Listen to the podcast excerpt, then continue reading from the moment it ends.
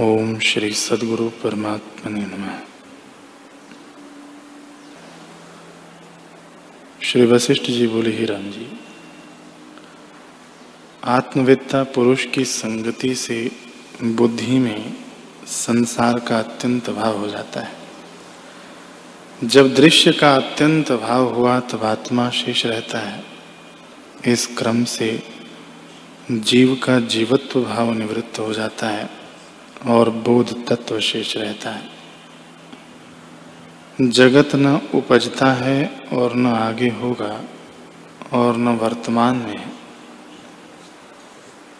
अचल चिदात्मा में चंचल चित्त फुरा है और उसी ने जगत आभास रचा है। जब परमार्थ में अहम भाव को जानेगा तब आत्म तत्व में अहम भाव लीन हो जाएगा। और तभी चिदाकाश से जीव की अत्यंत एकता होती है।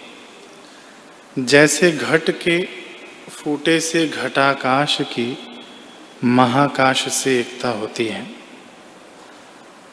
निश्चय करके जानो कि अहम आदि दृश्य वास्तव में कुछ नहीं, विचार किए से नहीं रहता। हे राम जी, जैसे बालक की परछाही में पिशाच भासता है सुभ्रांति मात्र है, तैसे ही यह जगत भ्रांति सिद्ध है। अपनी कल्पना से भासता है और दुखदायक होता है, पर विचार किए से नष्ट हो जाता है। आत्मरूपी चंद्रमा सदा प्रकाशित है। और अहंकार रूपी बादल उसके आगे आते और उससे परमार्थ बुद्धि रूपी कमलिनी विकास को नहीं प्राप्त होती। इससे विवेक रूपी वायु से उसको नष्ट करो।